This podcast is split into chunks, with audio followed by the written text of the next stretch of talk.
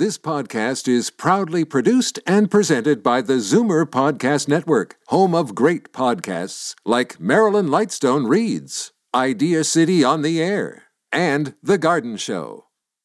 You're listening to an exclusive podcast of the Zoomer Week in Review, heard every Sunday at noon on AM 740 Zoomer Radio. You're listening to the Zoomer Week in Review, brought to you by CARP, a new vision of aging. Support CARP with your membership today. Visit carp.ca.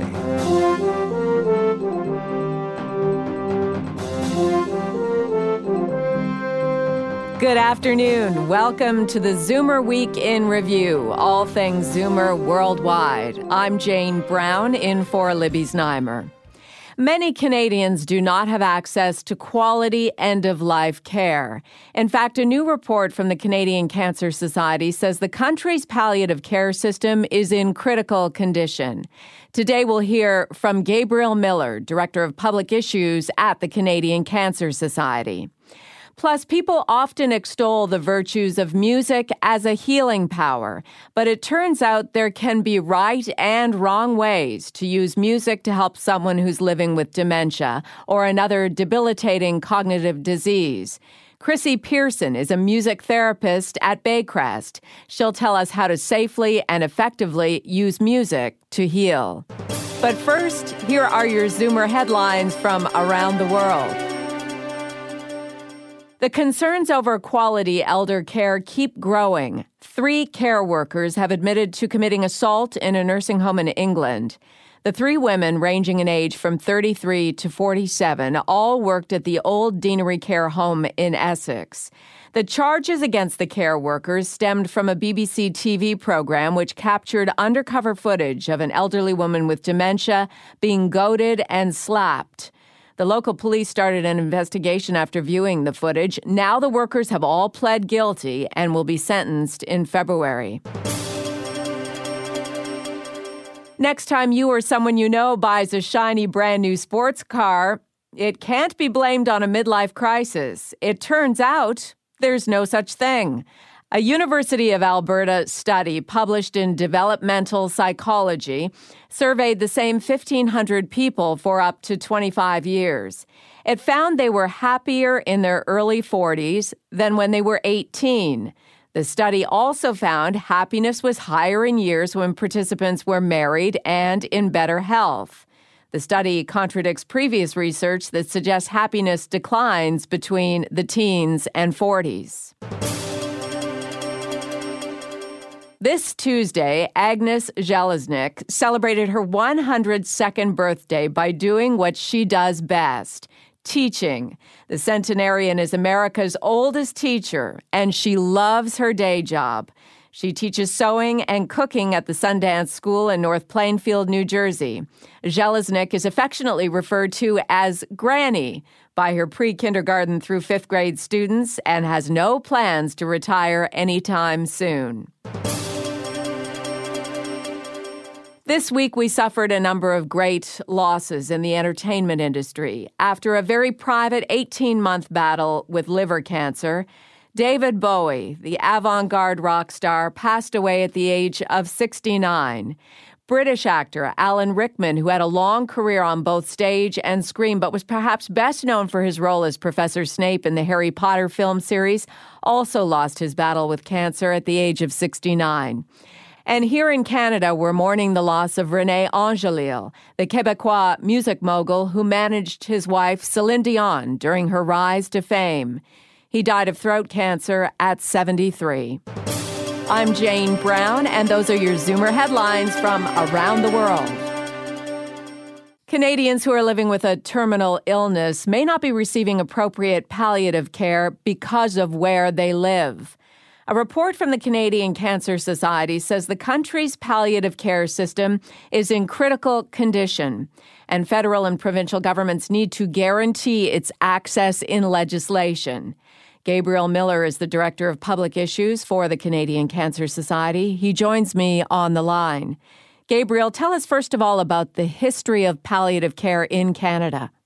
Palliative care is a relatively new area of specialization that's really emerged in the last few decades and has been developed primarily uh, to uh, meet the needs of cancer patients.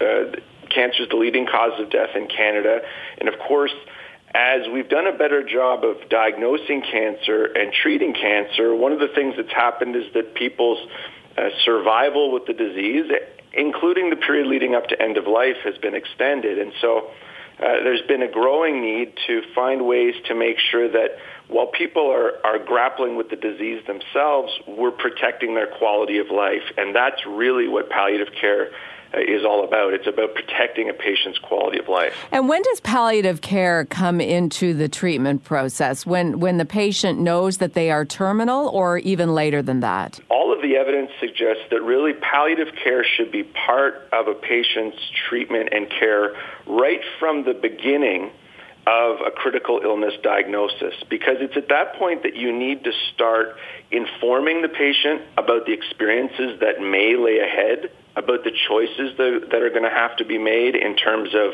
um, milestones where they'll need to decide do I continue with treatment or do I focus on care? And also developing an advanced care plan so that if they do end up in an end of life situation, uh, they've made the decisions and their family is involved so that that experience frankly protects their values and their wishes as much as possible. Now, the Canadian Cancer Society says that we have a patchwork of palliative care across the country. What does that look like and what, do, what does that mean?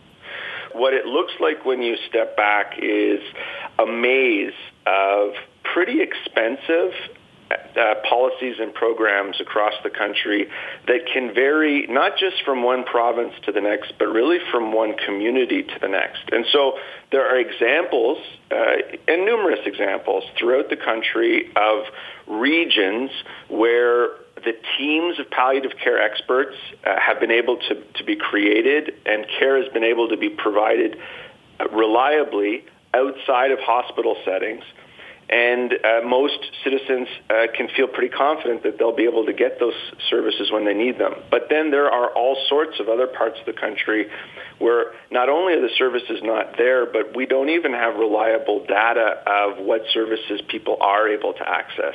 There are some wonderful facilities across the country. Uh, I have firsthand experience with Lisaard House in Cambridge. That's where my mother died and spent the last few days of her life. But there are very few of these centers. I mean, and, and the number of patients they can take is quite limited. You're absolutely right, and and we need we need to see palliative care as an essential uh, medical service that needs to be provided in a variety of ways depending on the situation of the patient. There are going to be some people whose situation is so complex that they may need to receive palliative care in a hospital. There'll be more who need to be in the kind of facility I think that you're describing that, that your mom benefited from. And then there'll be many, thousands of people who in fact will be able to spend almost you know all of the final weeks of their life at home if if uh, medical experts are available mm-hmm. to provide advice and, and occasionally visit if necessary. And if you have a team of people who can provide personal support and help take some of the burden off family members. But it's, it's stories like your mom's that we need to see as the goal uh, to achieve for the entire country. What you don't want to see happen, and what the Canadian Cancer Society report says, is that you have people who are near end of life coming into intensive care units and emergency in hospitals where they're not equipped to treat these people. Absolutely. These are the most scarce moments that, that they'll ever have in their lives and they, that are so valuable to them to be able to spend in a way that's meaningful to them and their loved ones. But the other point here is there's nowhere that's more expensive to care for someone in the final couple weeks of life than in an emergency room or an intensive care unit. And the better job we do of providing care where people actually want it and need it, uh, the better job we're going to do relieving the strain on, on our hospitals. The Canadian Cancer Society is hopeful the government will address this issue when the federal health minister meets with her provincial and territorial counterparts in Vancouver later this month. What does the legislation look like? What should it look like so that we have an improved and ultimately a very good palliative care system nationwide? Well, it starts with a commitment to guarantee the right to palliative care to all Canadians. And that might sound a little bit like um, hot air, But what we found in this country is when medical rights are clearly stated in, in legislation, then the system will organize itself around that to provide it. Beyond that, practically, we need to expand home care. We need better financial support for family caregivers so that they can do their part in all of this. And we're going to need to do more training and support for healthcare providers themselves. And is there an indication the health ministers will respond to the Canadian Cancer Society's report? We've had a very encouraging response from the new federal minister of health, Jane Philpott. She herself is a physician, and she has said now publicly a couple of times there is clearly a major issue here and that the country needs to do better. And we think that because of the attention around end of life issues right now, um, our governments will know that, frankly, Canadians' eyes are on them and that if they're not going to do something about this now, people are going to wonder whether they ever will. Gabriel, thank you for your time. My pleasure. Gabriel Miller is the Director of Public Issues for the Canadian Cancer Society. I'm Jane Brown, and this is the Zoomer Week in Review. Coming up, we'll talk about the power of music, how it can be used to remember, comfort, and even help heal people living with Alzheimer's and dementia. You're listening to the Zoomer Week in Review, brought to you by CARP, a new vision of aging. Support CARP with your membership today. Visit carp.ca. You've likely heard in recent years that when people with dementia or Alzheimer's listen to music, it can calm them down and even improve cognitive functions. But connecting a cognitively frail loved one to their favorite songs requires thoughtful planning to ensure it's doing good rather than harm.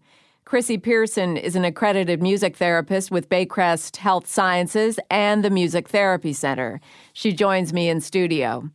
Chrissy, you've led a project to create an educational guide on how to use music listening devices for people with dementia or Alzheimer's. So, the education guide is really designed for caregivers, um, for family members, and really for, for aging people themselves to use in order to use music more effectively so that they get the most out of a listening experience. And that can be very therapeutic. Um, my background is music therapy, so specifically working with people on therapeutic goals. But I'm sort of using that knowledge in a way to help people use music in effective ways that um, that can really benefit them the most. What is it about music that can help somebody who's living with dementia or a cognitive issue of some sort? I think the easiest way to explain it is that music really activates areas of the brain that are all connected and all working together. Um, and that's just listening to music. When you're actively engaged in music, whether it's singing or tapping your toes or moving and dancing, you know, then even more parts of your brain are active and working together. So, for someone who has an impairment where something has um, been damaged or something is becoming more and more impaired, there, chances are there are parts of the brain that are still uh, responding to music. Is there any research that shows music can reverse some of the damage uh, done by the disease? I don't think there's there's anything that's telling us it can reverse, but what it does show us is that there are ways for the brain to create new pathways. So neuroplasticity and music are very much related.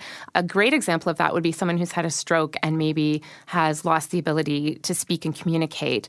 Um, you know, music therapy specifically, not just listening to music, but working with a music therapist can often help to find a new pathway for the person to begin to communicate verbally again. Often singing comes and then the, the talking comes. But specifically with dementia and Alzheimer's, where, you know, really it's a degenerative thing that's going to happen slowly over time, most of the time, um, I think the focus really is on preserving and uh, helping things to slow down a bit. And I think that's really going back to the guidelines we've created for outside of the music therapy context, people who want to use music with their loved ones. These are some tools that might help them to connect with their, their loved ones through music in ways that um, are more effective than just sticking a song on and not knowing Right. when to do it or what to do with So it. So that's maybe more the wrong way to do it. Let's really focus in on the right way Sure. to have music help Sure. people who are living with Alzheimer's. Um, and not to say there's a right or wrong way, but let's say this is more helpful or might might be a better way to to engage in music with someone with Alzheimer's or any kind of dementia. Um, I think maybe the first thing to point out is that it's not always the best time to listen to music. So, for example, um, someone with a high degree of cognitive impairment, it's hard to concentrate on more than one thing at once. So, you know, if you're going for a walk with someone, that might not be the best time to be putting headphones on someone to listen to music. You're kind of perhaps shutting them off from the experience of going for the walk and engaging in what's happening around them. So it should be the singular activity. In most cases, and I would say especially with people who have more impairment, I think the focus really should be on I'm going to listen to music with you right now. And that's Now- what we're going to do. In terms of how the music is listened to, you Mm-hmm. mentioned headphones, earbuds, or on a speaker in the room. Right. Is that individually dependent, or is there a better way of those three to listen to the music? Right. We really advocate for not using headphones at all and for making it an interactive music experience. Certainly, there may be situations where maybe headphones are appropriate when supervised, and I would say more often than not, I would choose to go with the speakers and to listen to the music with the person. Many of us do have family members, loved ones who have some form of cognitive Mm-hmm. impairment. Uh, this education guide would be helpful for all of us in that case. Through the Baycrest website, is that how we get a hold of it? Absolutely, yeah. It's on the Baycrest website, um, and it's actually we're in the process of translating it, so it'll be available in French as well. The Canadian Alzheimer's Society, um, after we have it translated, they're going to look at whether that's a resource they can also provide for the people that they uh, work with. The Canadian Association for Music Therapy has endorsed it as well, so they'll be providing it on their website. Um, so it's really exciting. Wonderful guidance. Thank you for coming in. Thank you so much. Chrissy Pearson is an accredited music therapist with Baycrest Health Sciences and the Music Therapy Center. She created the education guide for music and Alzheimer's, which was partially funded by Margaret Nightingale, a longtime Baycrest donor. I'm Jane Brown. You're listening to the Zoomer Week in Review. This week, the world was shocked by the sudden passing of David Bowie. We'll pay tribute to the musical revolutionary right after this. You're listening to the Zoomer Week in Review, brought to you by CARP, a new vision of aging. Support CARP with your membership today. Visit carp.ca. Welcome back to the Zoomer Week in Review, all things Zoomer worldwide. I'm Jane Brown, in for Libby Znaimer. It's time for the International Arts Datebook. Tips for those of you who are jetting around the world. Here's Bob Komsick. The late David Bowie's abstract off Broadway musical Lazarus continues its run at the New York Theater Workshop until January 20th, featuring lead actor Michael C. Hall singing from Bowie's new album. The show will then move to London, completing one of Bowie's goals to write and stage a musical on the West End. In La Jolla, California, the Bellows Gallery is offering an exhibit of vintage photographs from the days when X ray technology was in its infancy. The chief radiologist at an LA hospital was inspired to record numerous varieties of flowers using the X ray process back in the 1920s, resulting in some of the most striking and unique floral images in the history of photography. Over in England, the theater experience at the Bristol Old Vic now includes refurbished sound effects used 250 years ago. Rocks are rolled down channels in the roof, recreating the sound of thunder. Hand crank machines are used to create the sound of wind and rain. Both are used in the current production of Sleeping Beauty. And in Paris, dissident Chinese artist Ai Weiwei's Child's Play is on display at the upscale Parisian store Bon Marché and features huge bamboo structures, 3D dragons, and kites. I'm Bob Komsick with the International Arts Datebook. This past week started with a shock the sudden passing of David Bowie, one of the most influential and iconic musicians of the Zoomer generation. His music career started in the 1960s. His first album, self titled David Bowie, was released in 1967. His last album, Blackstar, came out just last week on January 8th. his 69th birthday, and just two days before he died. In between, he wrote, recorded, and performed countless hit songs, songs like Space Oddity, Ziggy Stardust, Heroes, Rebel Rebel, Changes, and Young Americans, just to name a few. Along with his music, David Bowie was well known for his various stage personas and the artistic, flamboyant costumes that went with them. Out of the spotlight, he valued his privacy. In fact, many of his closest friends had no idea he was living with liver cancer for the past year and a half. Sadly, it took his life on January 10th. Right now, we'll play one of Bowie's biggest hits and a favorite of ours here on Zoomer Radio Changes. Still don't know what I was waiting for. That was David Bowie's hit song Changes. The world was shocked by his death at the start of the week. He passed away after a very private 18 month battle with liver cancer. David Bowie was 69. And that brings us to the end of another edition of the Zoomer Week in Review. I'm Jane Brown, filling in for Libby Znaimer. Tune in next week to stay up to date with all things Zoomer worldwide. You've been listening to the Zoomer Week in Review, produced by MZ Media Limited. Executive producer Moses Znaimer. Produced by Paul Thomas. This has been an exclusive podcast of the Zoomer Week in Review, heard every Sunday at noon on AM 740 Zoomer Radio. This podcast is proudly produced and presented by the Zoomer Podcast Network, home of great podcasts like Marilyn Lightstone Reads, Idea City on the Air, and The Garden Show.